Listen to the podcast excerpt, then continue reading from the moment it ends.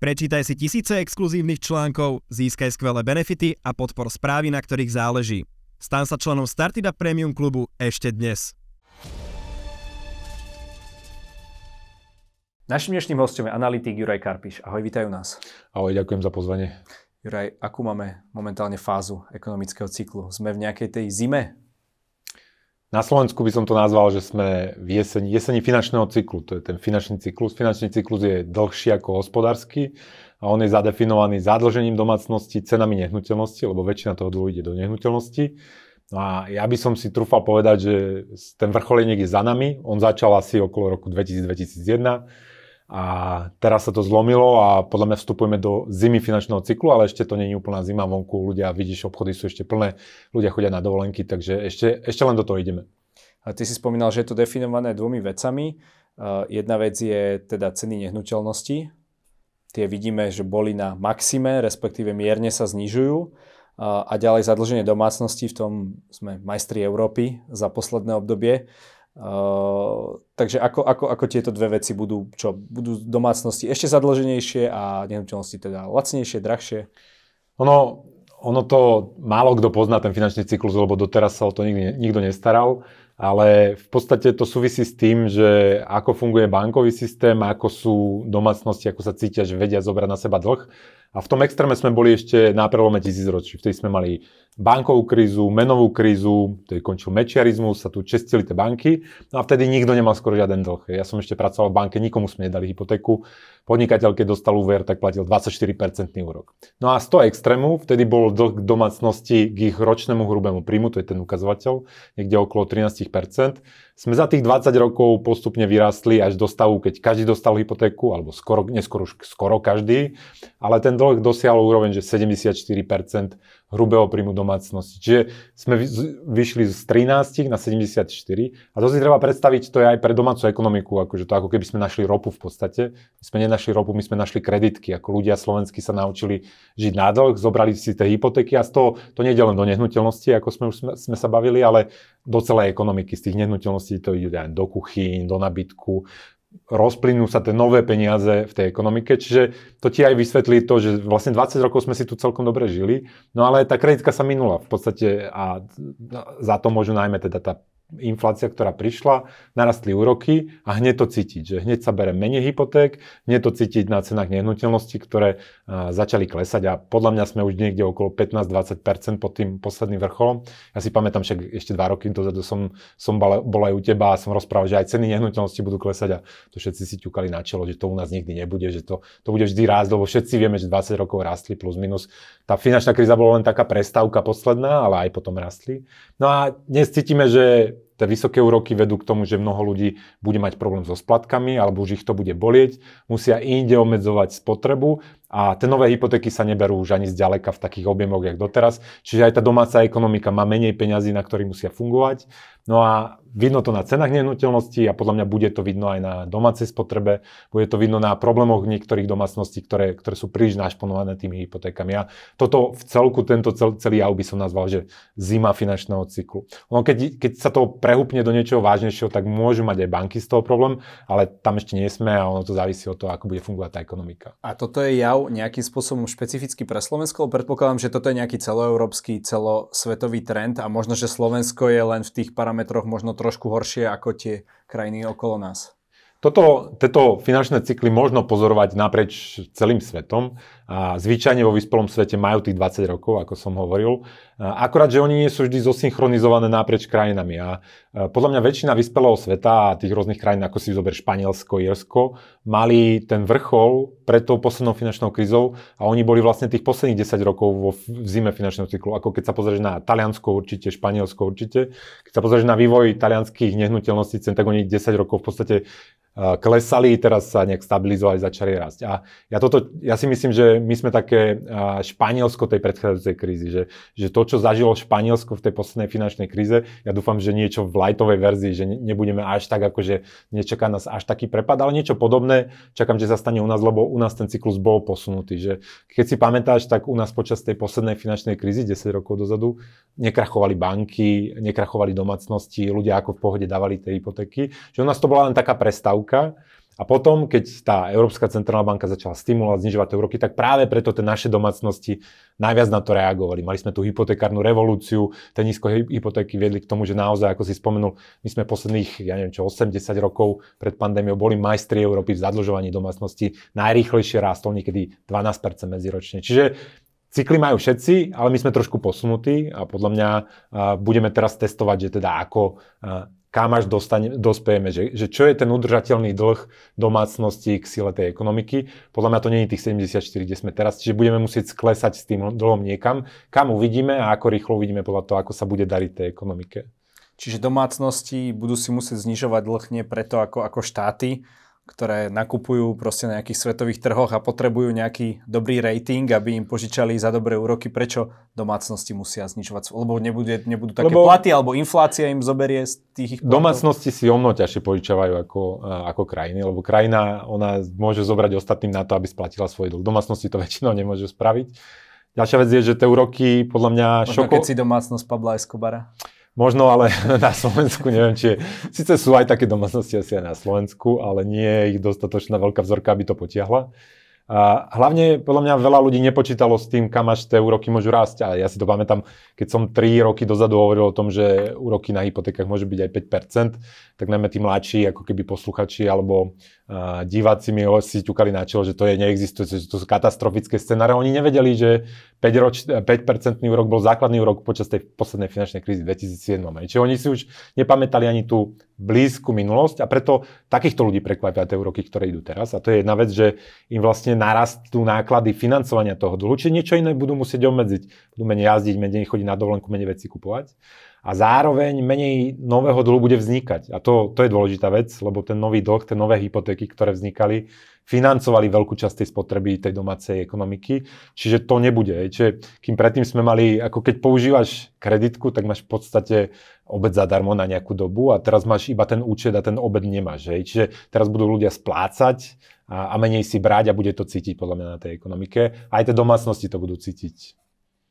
Ako to bude vyzerať, keď vieme, že máme novú vládu, tá hovorí, že chce zachovať sociálny štandard, má vôbec tá vláda možnosť ten štandard zachovať, keď vieme, že máme dlh voči HDP 60%, čo teda je veľký náraz za, za posledné obdobie. Má vôbec šanca vládu akými, vláda akýmikoľvek stimulmi vlastne udržať tú životnú úroveň? Tak ono, ten posledné, posledný rok, dva sa rozdávalo, že to bola sama tlačovka, aké nové dávky, komu všetkému dáme. A podľa mňa to prostredie sa zmenilo teda nielen pre tie domácnosti, to, to, čo som hovoril, ten cyklus, ten, že zima finančného cyklu, to neplatí len na domácnosti, ale platí to aj na vládu a, a na, na štáty, že, že keď sa pozrieme na tie posledné mesiace, tak tie úroky na tých štátnych dlhoch dramaticky narastli ja poviem len posledné dva roky, že, že pred dvoma rokmi si Slovensko požičiavalo za mínus, ešte mínus 0,2% na 10-ročných dlhopisoch. Dnes platíme 4,2%, čiže to bol dramatický nárast a to bude cítiť, že to bude cítiť na tom, koľko tie štáty platia na úrokoch za ten svoj dlh. Už aj v Amerike to cítiť, že sa predpokladá, že výdavky Ameriky na ten štátny dlh, akože na správu toho dlhu, čo, sa, čo sú tie úrokové náklady, tak dosiahnu veľkosť, ako sa dáva na, na obranu, akože, ako sa dáva na všetky tieto výdavky. Čiže to je obrovská výdavková položka. Čiže to ne... A za, za koľko si Amerika požičiava len tak, že aký majú oni oni majú úrok momentálne na dvojročných uh, niečo cez 5%, na 10 ročných 4,8. Okay. Viac ako my, uh, lebo u nás akože my sme súčasťou ešte stále to Európsk, uh, Európskej menovej únie, čiže máme nižšie úroky, máme aj základný úrok nižší než uh, v Európe, ale už sme relatívne blízko. A podľa mňa toto čakám, že v následujúcich rokoch, že keď naozaj tá zima sa rozvinie finančného cyklu, tak sa to týka aj vlády. Čiže vláda bude skôr robiť tlačovky o tom, že kde škrtať, než, eh, než komu ešte rozdávať. Aj lavicová vláda, hej, bude musieť škrtať. Podľa mňa toto sú, že niektoré veci sú väčšie ako najväčší európsky politik a sa pozrime na list Rusov, neviem, či si ju ešte pamätajú diváci, ale to bola premiérka Spojeného kráľovstva, ona tam bola pár týždňov, ešte bol také, že, že hlava šalátu a fotka list Rusov, že kto vydrží dlhšie, ten šalát vydržal dlhšie ale ju dal dole vlastne dlhopisový trh, že to nebolo, uh, to bolo väčšie než Spojené kráľovstvo, lebo tie dlhopisové trhy sa zlákli, že budú mať veľký deficit, lebo ona poznižovala niektoré dane a im prudko narastli úroky na dlhopisoch a sa rozhodli, že teda je to neudržateľné a vymenili vládu a nemohli urobiť tie kroky v tom rozpočte. A niečo podobné ja očakávam, že je úplne možné a možno aj pravdepodobné aj tu, že to, že aký budeme mať veľký deficit, nebude len záležitosť vlády, ale bude to záležitosť aj toho prostredia. Bude to okamžite vidno na tých dlhopisových trhoch. A už teraz, keď sme mali voľby, tak som s nápetím sledoval, že či to pohne tie úroky na slovenskom štátnom dlhu. Zatiaľ to výrazne nepohlo, hýbali sme sa podobne ako Nemecko alebo zvyšok Európy, ale myslím si, že tam to už v následujúcich rokoch bude vidno, že teda, čo si ten trh myslí o tej vláde, že či je fiskálne konzervatívna alebo nie. A keď nebude, tak nás môže vytrstať ako vyššími úrokmi. Čiže podľa mňa sme v inom svete trošku a očakával by som to, čo som hovoril na tej domácnosti, by som očakával aj na tej vlády, že už nebudú môcť robiť úplne takú rozhazovačnú politiku, ako doteraz bez ohľadu na to, či sú pravoľaví, strední alebo marťania. Mm. Pred voľbami bola tá téma konsolidácia verejných financií. Strany k tomu pristupovali rôzne, ale práve tieto strany, ktoré vlastne teraz zostavujú koalíciu, povedali, že konsolidovať veľmi postupne, do nejakej pol percenta, pol percenta ročne a, a podobne, tak budú musieť pridať? Tak ono, bola o tom diskusia, ale zostala v rovine platonickej idei, že poďme sa o tom baviť, ale nikto to nebude robiť. Teda ja som si nevšimol, že by sa nejak konsolidovalo, skôr naopak. Ten deficit je obrovský momentálne a preto aj úradnícka vláda, ktorá momentálne akože opúšťa pozície, mala tú tlačovku nie s tým legom, že oni predstavili nejaké opatrenia z Lego, s ktorým sa má pohrať tá ďalšia vláda, spraviť tú konsolidáciu. No a ja obávam sa, že tá hra s tým Legom dopadne ako vždy dopadla zatiaľ, že na tie výdavky nikto nesiahne a všetci pôjdu po tých daniach. To znamená, že nám pozvyšujú dane už po x krát, lebo akože posledných 15 rokov sa len zvyšujú dane, nikto nevie akože siahnuť do tých výdavkov. Napriek tomu, že všetci o tom radi rozprávajú, že je to tam dané v tých opatreniach, ale nikto sa toho nechytí. No ale podľa Čiže mňa... tie dane menej bolia po... tú populáciu? je to, áno, dá sa to ako interpretovať, že zoberieme bohatým, že pozri sa, že má dva byty, má príliš veľký dom alebo čo, takže pri tých daniach sa to dá rozdeliť tá spoločnosť, urobiť sa akože tí, tí, čo vyhrajú, tí, čo prehrajú a ľahšie sa to bere. Ale podľa mňa, sa, podľa mňa v tomto období, a to strašne závisí od tej ekonomiky, tomu sa možno dostaneme, že ak prídeme k tej recesii, ktorú očakávam, tak podľa mňa to nebude stačiť len tými daňami, lebo tá ekonomická aktivita, ako to ide, ide dole, ceny nehnuteľnosti idú dole, budú mať straty firmy, že podľa mňa bude treba pristúpiť aj k tým výdavkom, či bude treba brať aj tam, kde sa doteraz akože rozhadzovalo a nikto vôbec neriešil, či sú efektívne alebo nie sú efektívne. Uh-huh. A ako, ako to bude vyzerať na Slovensku, keď hovoríš o, o recesii? Kedy to očakávaš a ako to bude vyzerať prakticky? Ja viac menej e, robím taký podcast, že zle peniaz dobrý život a tam, tam o tom rozprávam o recesii v Amerike už, už takmer rok, ale ja to stále čakám takto, že prečo hovorím o Amerike, lebo Amerika je najdôležitejšia z hľadiska celo, celého sveta, je to najväčšia ekonomika, ona často udáva ten krok a to, potom sa to rozvinie kde si inde. A podľa mňa Amerika je ešte stále prekvapivo silná, že, že ja som hovoril na začiatku roka, že koncom tohto roka. Ja by som pri tom zostal, že čakám, že koncom tohto roka alebo začiatkom budúceho by sa mohla spomalovať aj tá americká ekonomika. Zatiaľ to tam úplne nevidno, ale to súvisí s tým, že aj oni majú, ja by som to nazval, rozdrapený fiskál, že oni majú, napriek tomu, že nie sú ešte v recesii, tak majú už deficit ako keby boli v recesii, 8%, takmer 10%. Oni majú podobne veľký deficit ako počas veľkej finančnej krízy, skoro taký veľký. Čiže oni stimulujú a ešte ani nie sme v, v recesii. Ale v Európe to už cítiť. V Európe, keď sa pozrieme na Nemecko, tak ono sa tak potáca na hranici recesie, nerecesie a zároveň Čína je mŕtva. Ako, ja hovorím, že Čína je v tom dlhodobom kinesiackom horizonte. Oni stimulovali počas tej poslednej krízy, obrovský stimul dali a dnes ich dobiehajú tie následky, že splasla tam bublina v nehnuteľnostiach, veľkí developeri tam bankrotujú. Čiže Čína nerastie, s tým súvisí aj to Nemecko, že Nemecko má problém, lebo Nemecko bol dôležitý obchodný partner Číny. A tie ostatné krajiny eurozóny a Európy sú tak akože na pomedzi. Akože ešte to ťaha Írsko, ktoré je v podstate daňový raj pre všetkých a tam to rastie 13% HDP. Čiže keď sa pozrieme na HDP za eurozónu, tak vidíme rast, ale keď dáme pre Žírsko, tak už akože by som povedal, že už sme takmer v recesii. Čiže u nás to čakám to spomalenie skôr a výrazné. A keď spomalia Amerika, tak potom ako uvidíme, že naozaj ako je odolný ten systém, ako, aká hlboká bude tá recesia, aká dlhá. Uh-huh. Čo sa týka tých úrokov na hypotékach, bude to ešte rásť, alebo sme, lebo vieme, že inflácia sa pomaličky zastavuje? Ja by som čakal ešte raz, a prečo? Lebo je tak najdôležitejší vlastne graf pre všetkých hypotekárnych dlžníkov. Keď chcete vedieť do budúcnosti, a aké budú asi úroky na hypotekách, tak sa pozrite na tie dnešné úroky na štátnych dlhopisoch slovenských, o ktorých som aj hovoril. To je môj najdôležitejší graf, ja sa každé ráno na to pozriem, aj na, po, ta, po tých voľbách som sa na to pozrel. A tam vidím, že tie 10-ročné štátne dlhopisy momentálne majú úrok okolo 4,2%. A k tomu, keď si pripočítate 1,5%, tak plus minus viete, aké budú hypotéky na Slovensku za 2 mesiace asi. Hej. Čiže 4,2 plus 1,5 to je 5,7. Čiže ja by som typoval, že okolo 6%, už sme tam dnes, to už len dobehne v tých hypotékach. No a ďalší vývoj bude závisieť od toho, že teda či ECB už skončila so zvyšovaním úrokov, presne ako si hovoril, že áno, tie ceny vidno, že už spomalujú, ten rast cien spomaluje, či je možné, že už sme videli to posledné zvýšenie tých úrokov. Ale to ešte automaticky neznamená, ale ľudí, veľa ľudí si to pletie, že keď ECB napríklad začne znižovať, lebo sa bude bať, že ide tá recesia, Nemecko je v recesii a neviem čo, to automaticky neznamená, že nám musia začať klesať aj tie úroky na tých štátnych dlhopisoch. Že dnes môžeme byť v prostredí, keď ako tí investori budú vnímať rizika tých jednotlivých krajín a tie úroky na tých dlhopisoch môžu zostať tam, kde sú, napriek tomu, že ten základný úrok bude chvíľu klesať. Čiže môj stredný scenár je, že k tým 6% na hypotékach by sme sa mali dostať a, či viac, tak to závisí od toho, čo sa bude diať na tých dlhopisových troch, ako sa bude správať aj tá slovenská vláda. Dnes je taká zaujímavá situácia, že konečne zase záleží na tom, čo robia tí politici a nie len teda z hľadiska tých politík alebo toho rozdávania, ale aj z hľadiska tých hypoték, že podľa mňa akože tí politici, keď to rozbalia, teda v úvodzovkách v zlom rozbalia, tak to pocítia aj tí hypotekárni dlžníci. No práve tí politici, ktorí sú teraz pri moci, myslím, hovorili, že o dobách, kedy uh, vlastne ekonómovia sa milili pri tej poslednej finančnej mhm. kríze mm-hmm. a že prišli za politikmi, teda čo, čo sa bude diať, tak teraz si to môžu teda uh, vyskúšať. Ja som tam nebol, takže... OK, okay. Uh, mali, by, uh, mali by nejakým spôsobom dotovať hypotéky, lebo aj to tu bol jednu chvíľu veľký ošial, ako si sa možno na toto pozeral a kde by si ty videl riešenie?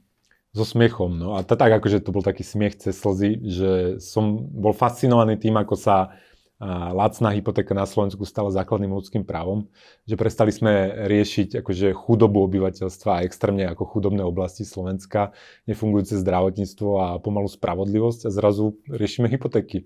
Že teda dvojizbový... Lacná dvoj, hypotéka do každej rodiny? Dvojizbový, dvojizbak v Ružinove je základné ľudské právo, ako cez paku hypotéky lacne zafinancovaný. Evidentne toto bol najdôležitejší problém pred voľbami. Ja sa smejem, lebo akože je to tragické, ale ono to odráža to, že naozaj veľká časť tej strednej triedy prepakovala tie svoje investície v tých nehnuteľnostiach. Čo to znamená, ten, tento pojem? To je tá hypotéka, že si zoberete cudzie zdroje na to, aby ste bývali vo väčšom, ako by, by ste dostali za vlastné. Okay, ale keď si že prepakovať, to znamená, že uh, príliš veľkú tú hypotéku? Alebo... To závisí od toho, kto to udrží a či to vedie zafinancovať. Akože uh, Národná banka Slovenska robila ako takú analýzu, že sa pozrie, že aké domácnosti majú tie hypotéky, s akým príjmom. Oni sú optimisti, oni vravia, že to udržia tie domácnosti. Že sú ako niektoré také zadlženejšie, ale že to dajú. Takže ja držím palce, nech to vidie tak optimisticky. Ja sa obávam, že tá na, najdôležitejšia premena, to ešte nevieme, že to je tá recesia, že, že ak začnú ľudia strácať zamestnanie, tak to bude vyzerať úplne ináč, ako keď máš plnú zamestnanosť a len ti narastú roky. No ale to, to znamená, že ale zase vidíš, že toľko ľudí má tej hypotéky, že sa to stalo politickým kapitálom a potom politickom kapitáli siahli naprieč spektrom ako takmer všetci a z toho som bol trošku sklamaný. Mi to prišlo, že uh, od niektorých som čakal trochu viac, akože trošku uh, riešenie tých skutočných problémov a nie to, že teda či ľudia majú drahšie alebo vlastnejšie hypotéky. Dobre, a čo by teda mali politici robiť s hypotékami? S hypotékami nič, lebo akože na to máme banky. Lebo no... Ale však tie banky sú tie, ktoré majú rekordné zisky, ktoré nás uh, tu... Ktoré sa môžu ľahko... Ako, ako reťazce, tak uh, ono, tie treba zdaniť predsa. Ten finančný cyklus má svoje e, obdobia, keď tie banky majú straty a keď majú akože zisky. Že, čiže nemôžeme sa pozerať len na tú jednu časť toho finančného cyklu. Druhá vec je riziko, že keď to začneme hádzať na tie banky, tak oni naozaj im to môže zožrať veľkú časť kapitálu a možno ich budeme musieť raz zase zachraňovať. Aj. Čiže to nie je úplne dobré riešenie takýmto spôsobom. Ten štát, úloha štátu je pomáhať tým akože sociálne slabším skupinám obyvateľstva, ktoré to nedávajú sami. A čiže keď ti to spadne, keď človek nevie splácať tú hypotéku, dostane sa do ťažkej situácie, je, je vyhodený z toho bytu a tak, to má riešiť štát, ale on nemá riešiť výšku hypotéky pre populáciu. Poprvé, nemá na to peniaze, nemôžeme sa tváriť, že už teraz sme v obrovskom deficite a bavíme sa o tom, že kde sa bude, kde bude treba šetriť, komu budeme zvyšovať dane a v takomto prostredí akože dotovať, bonif- bonifikovať uh, hypotéky, tak to mi príde akože úplne absurdné. Tam bolo ešte také jedno komické riešenie zo strany Smeru, že vlastne oni chceli dotovať vlastne všetky hypotéky, aj tie, kde sa nejakým tým, to, tým fixom alebo neviem čím vlastne zníži tá úroková sadzba, takže vlastne aj ten by dostal uh, Všetci, by všetci bolo, rovnako. To by bolo krásne, lebo môjim klientom a môjim posluchačom, teda ten kontent, čo produkujem, tak ja som im hovoril teda v roku 2021 a začiatkom ešte do začiatku roku 2022, že zafixujte si,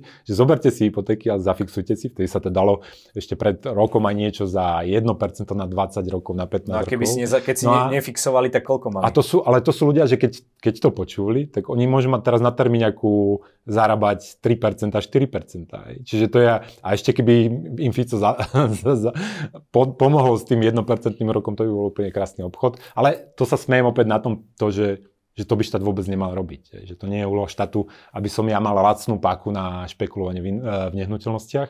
Ten štát by mal riešiť tie akože systémové problémy, ktoré tu stále existujú. Že, že opäť zdravotníctvo nefunguje, spravodlivosť má veľa problémov a máme problémy v regiónoch, že vôbec akože tie, tie regióny, ich problémy nikto neriešil poriadne. Čiže máme kopu iných úloh, ktoré, na ktoré sa dá zamerať, tak keby, keby sme mali radiť vláde, ale teda neviem, či si chce nechať a poradiť. Ty si ale... v nejakej poradnej komisii? To som čiže... bol, to už teraz nie, to zbehli voľby, už ja som, ja som bol v nejakých tých ja, krizových radách, ale... Už tam budú no. keynesiánsky ekonomovia, hej? Ja neviem, či tam neboli aj predtým ináč, a akože neviem, či to, že som bol, malo nejaký vplyv, ale, ale nie, nie, momentálne nemám žiadnu. Dobre, a čo by teda mala vláda robiť, aby naštartovala hospodársky rast, respektíve aby sme sa s touto ako ty hovoríš, blížiacou krízou čo najlepšie vysporiadať. Ešte to nie je kríza, uvidíme tá, tá recessia. Akože už pre, prechádzame do tej zimy finančného cyklu, ale všetko to závisí od toho prostredia, lebo to nikto nevie, ako to nakoniec dopadne, aké sú rezervy, ako všetko.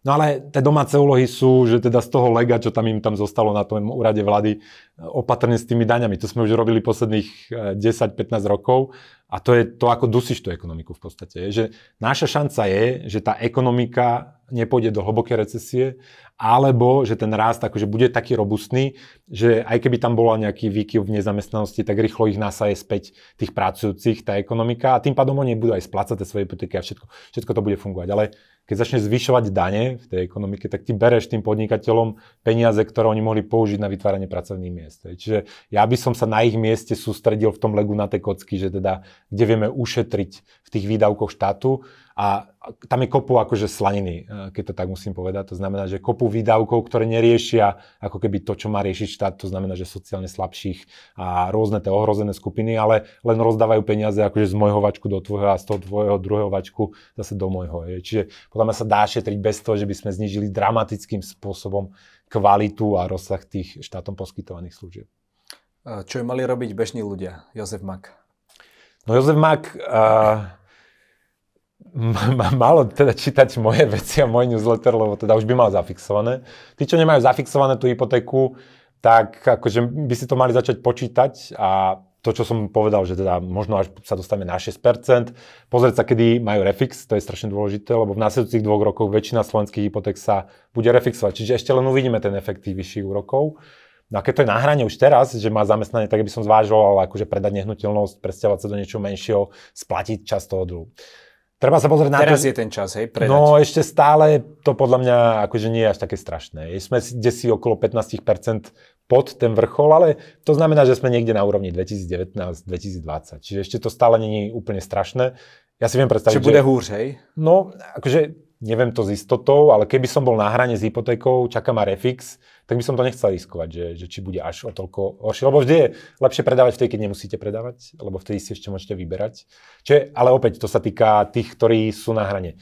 A potom tí ostatní, tá zima finančného cyklu to není, že dobre, zle. Ono to v podstate pre mladších dynamickejších môže znamenať kopu príležitosti. To znamená, že keď nemáte bývanie, nemali ste dosť peňazí, tak možno napríklad tie nižšie ceny nehnuteľnosti znamená, že vy si kúpite lacnejšiu nehnuteľnosť, aj konečne.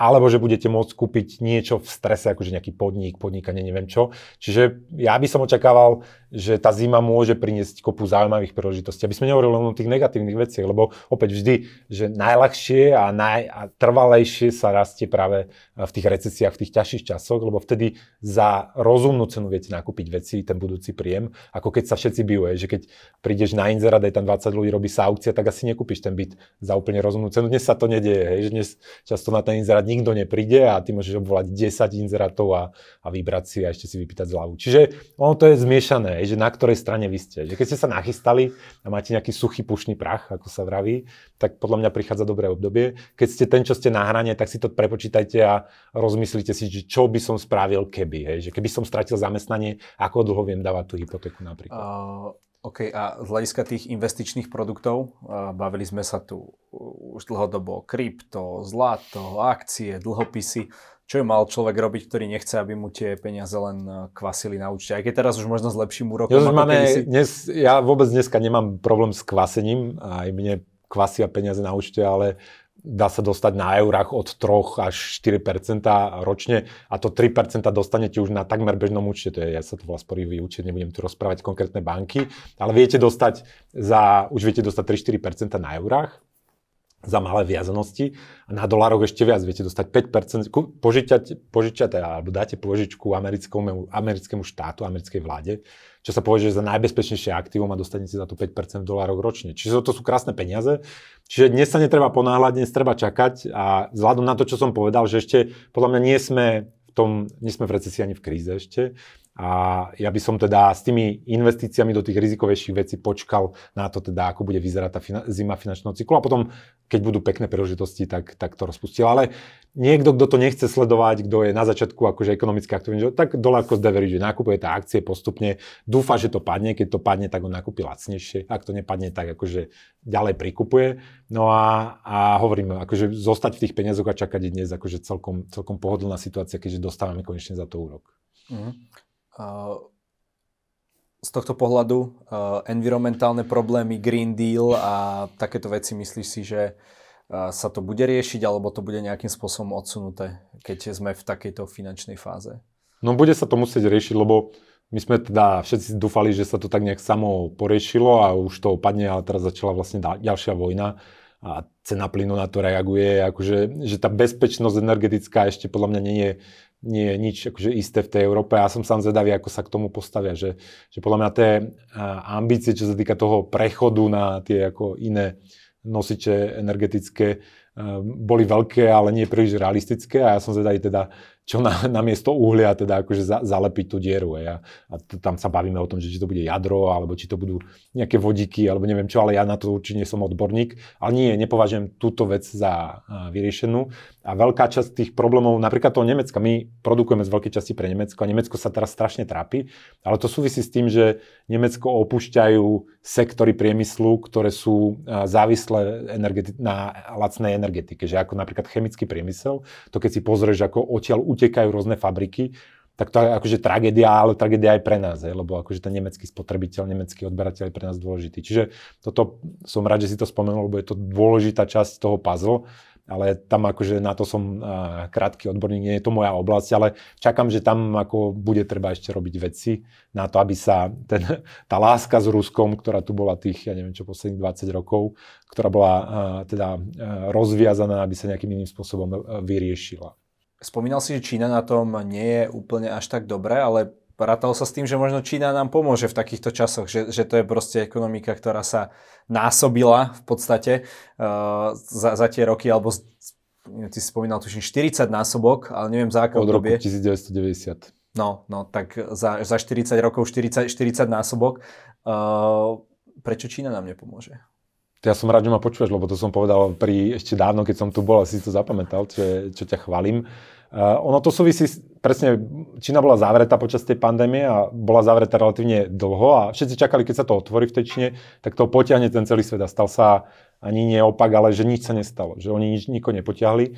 A to súvisí s tým práve, že to, oni prežívajú následky toho, toho, čo robili predtým v tej finančnej kríze. To je jedna vec, že mali tam nafúknuté tie bubliny, najmä v nehnuteľnostiach, teraz tam krachujú developery, tie banky sú na to naviazané. Ale druhá dôležitá vec je, že, že tá zahranično-politická situácia a iné vnímanie rizika vedie k tomu, že kopu výroby alebo kopu zahraničného kapitálu sa stiahuje z tej Číny. Kedy si bol offshoring, to tak sa volalo akože presúvanie výroby do Ázie a do iných lokalít. Dnes sa hovorí skôr o onshoringu. To znamená, že stiahujú ten vyspelý svet časť tej produkcie späť z tej Číny. Keď sa pozrieme na množstvo novú postavených fabrik v Amerike, tak to sú rekordné, rekordné veci. Čiže, Čiže už to dáva aj, ekonomický zmysel? Vlastne, že už to aj Čína cenovo, je tak... Aj cenovo, len si všetci uvedomili, že čo to bol za divný stav, že že počas tej pandémie a počas tých krízových rokov, že vlastne sa stali rukojemníkmi ako keby e, toho východu, že Čína si diktovala, Čína zachraňovala krajiny tam, že tam poslali lietadlo s tými e, rúškami. A myslím si, že veľa ako keby tých uh, nadnárodných spoločností a tých sídel si povedal, že nie, toto je príliš vysoké riziko a že radšej budem platiť o niečo viac, alebo budem to mať nejaké, v nejakej jurisdikcii, s ktorou nie sú také napäté vzťahy. To keď sa pozrieš ako Biden a, a Číňania, že, že tiež to není veľká láska, môže vypuknúť ako keby vojna na Tajvane alebo čo. No, tam sa hovorí, že, že ten svetový konflikt práve prebieha uh, medzi a Čínou to, a, a sú to proxy, USA. a rôzne proxy vojny samozrejme. Mm-hmm. Čiže toto vnímajú aj tako ten, ten kapitál a ten kapitál opúšťa tú Čínu, čiže aj týmto tá Čína trpí. Čiže to bude akože veľmi zaujímavé sledovať, ako sa tá Čína pohne, ale momentálne podľa mňa na tom nie je až tak dobre. Možno, že vymyslia nejakú 5-ročnicu a že, že naplňa plán na, ja 100, som skôr, na 120%. Ja som skôr dúfal, že oni pôjdu ďalej tým smerom, ďalej od tých 5 ročníc, že menej plánov tam hore a viac plánov dole môže byť. Ale to presne, čo spomínaš, je tiež jeden uh, jeden z trendov, ktorý tam možno pozerať, že oni sa tak vrácajú trošku, že sa snažia akože pevnejšie to opäť chytiť do rúk. A to vidno akože na tom, že ako prebrali Alibabu a, a miešajú sa teraz, keď to niekto sleduje, tak vidí, že vlastne komunistická strana diktuje na akciových trhoch, že či to majú shortovať, alebo či to majú nakupovať, lebo sa snaží kresliť cenu akcií na, na grafy, aby boli ľudia spokojní. A toto väčšinou nie je ako v svojom dlhšom horizonte zlučiteľné s nejakým rastom bohatstva. Uh-huh. Kedy budeme na Slovensku vedieť, e, možno aj podľa nejakých takých praktických ukazovateľov, že sa teda tá recesia začala? E, v ktorom odvetví ty očakáva, že sa to prejaví ako prvé? Ja by som to už trošku cítil, akože nechcem malovať čerta na stenu, ale ako keď sa rozprávam s klientmi z rôznych sektorov, a, tak ten optimizmus tam už určite nie. A už akože veľa ľudí zistuje, že tam som spravil chybu, kúpil som viac, viac technológie, rozšíril som kapacitu, že oni uverili tým ako tomu stimulu tými zlými peniazmi, že ako bola tá inflácia, veľa ľudí si tie nové po, peniaze pomýlilo s rastom bohatstva, zareagovali na to, že kúpili technológiu, kúpili stroj, rozšírili výrobu a teraz zistujú, že to bola asi chyba, že ten dopyt tam není trvalý, že to bolo to, co bola tá monetárna ilúzia, monetárna halucinácia, že to bola len inflácia a keď narastli tie ceny, tak ten dopyt zmizol. Čiže podľa mňa to už cítiť. Keď sa prehúpneme do toho, to musí byť akože dva poklesy HDP za sebou, ako štvrť to je technická definícia definícia recesie. Ale ja by som ako na, keby som bol na mieste obyčajných ľudí, tak sledujem nezamestnanosť. Ako náhle začne akože pár mesiacov alebo trvalejšie za sebou rásta nezamestnanosť a to budete aj cítiť ako na tom trhu práce, tak si, tak si myslím, že už je to aj u nás a, a už sa tomu nevyhneme. No, z tohto zmysla je nejaké odvetvie, ktoré je nejakým spôsobom isté, alebo čo majú ľudia robiť, ktorí sú možno v bežne nahraditeľnej práci ľahko prepustiteľní? Ono, ani tá recesia nie je katastrofa, že vy keď si ošefujete viac menej toto, čo sme sa bavili, najväčší problém môže byť ten dlh a, a keď akože kombinácia vyšších úrokov a straty zamestnania, tak vám to môže zožať úspory a môžete sa dostať do situácie, že robíte veci, ktoré ste nechceli, že nemáte tú finančnú slobodu v úvodzovkách. Ale inak ten obyčajný človek by to až tak nemal riešiť. Akože jasné, že má si zvýšiť kvalifikáciu v prípade, že by strátil zamestnanie, aby sa mu ľahšie hľadalo nové. Ale aj keby prišla tá recesia, tak väčšinou ten pokles zamestnanosti trvá pol roka, rok a potom sa to vracia. Ale hej, akože keď chcete meniť zamestnanie, tak radšej skôr ako neskôr. Hej, že o rok sa môže akože tá nová pozícia hľadať ťažšie. Čiže takéto drobné veci, ale keby som bol obyčajný človek, tak určite akože teraz si nelamem hlavu, že kedy príde tá recesia, nepríde. Skôr si to ošefoval ako v tom majetku a čo sa týka toho toho dlhu. Uh-huh. Jure, každý u nás má na záver priestor odkázať našim divákom to, čo sám chce. Nech sa ti páči. Napriek tomu, že možno ide zima finančného cyklu, tak to treba brať optimisticky a za ten rok, dva možno bude kopu zaujímavých príležitostí a lacnejších príležitostí. Takže držím palce. Tak v zime sa dá otužovať, skialpovať. Tak aj v zime sa dá žiť. Tak, ďakujem za rozhovor. Ďakujem za pozvanie.